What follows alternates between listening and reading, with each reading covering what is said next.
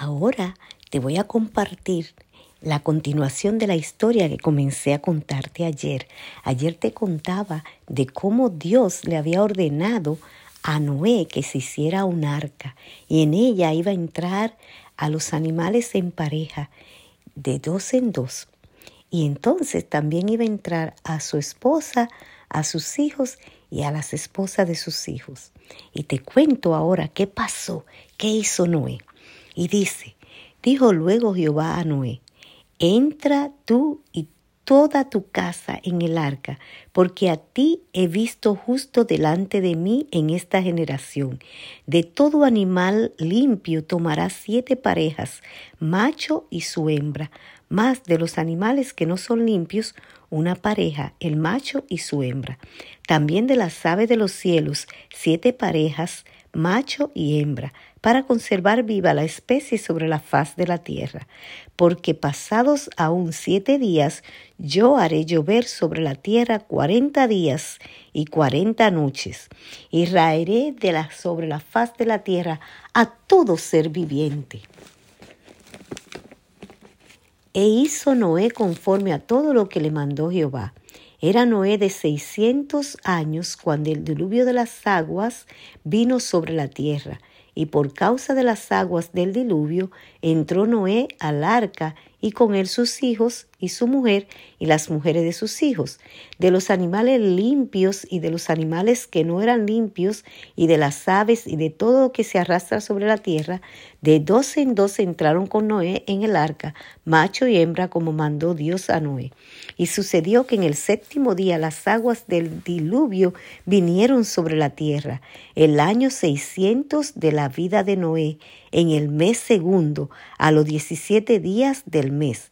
Aquel día fueron rotas las fuentes del grande abismo y las cataratas de los cielos fueron abiertas, y hubo lluvia sobre la tierra cuarenta días y cuarenta noches. Y este mismo día entraron Noé y Sen, Can y Jafet, hijos de Noé, la mujer de Noé y las tres mujeres de sus hijos con él en el arca. Y ellos y todos los animales silvestres según sus especies, y todos los animales domésticos según sus especies, y todo reptil que se arrastra sobre la tierra según su especie, y toda ave según su especie, y todo pájaro de toda especie, vinieron pues con Noé al arca, de dos en dos de carne en que, en que había espíritu de vida.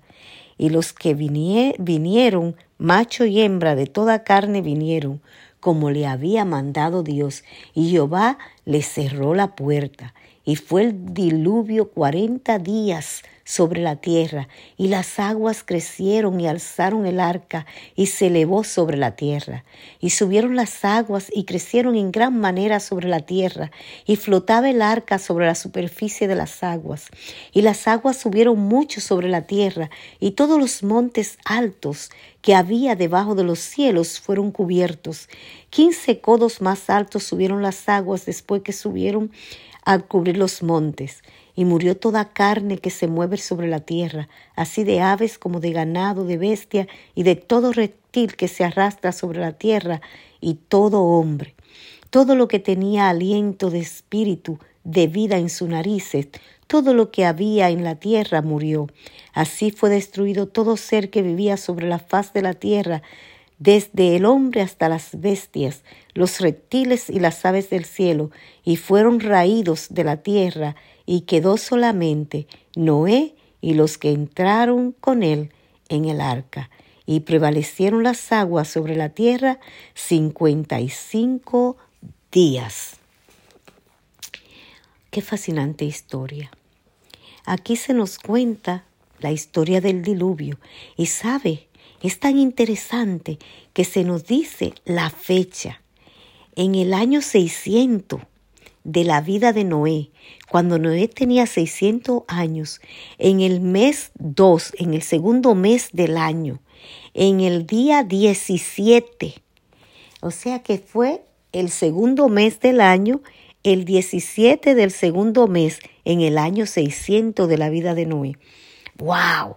¿Cómo podemos ver que es tan explícita la palabra de Dios que nos da con exactitud la fecha en que el diluvio sucedió y los días que tuvieron las aguas prevaleciendo, 150 días, agua sobre la faz de la tierra, 40 días, 40 noches, lloviendo sin parar.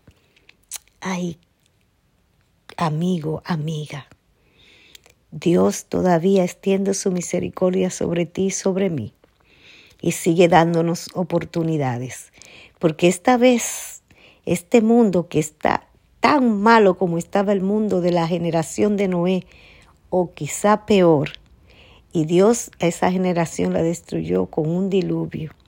Esta generación en la que tú y yo vivimos también va a ser destruida. Pero Dios te ofrece una oportunidad a ti y me ofrece una oportunidad a mí. A través de Cristo Jesús, Él nos ofrece la salvación, así como se la ofreció a Noé en ese arca. Porque esa arca que Noé preparó para entrar Él con su familia, esa arca fue la salvación para ellos. Hoy nuestra arca es Cristo Jesús. Él es nuestra salvación. Y así, a través de Jesús, tú y yo podemos obtener la salvación en este mundo que perece sin Dios. Que Dios te bendiga rica y abundantemente. Nos vemos en nuestro próximo encuentro. Bendiciones.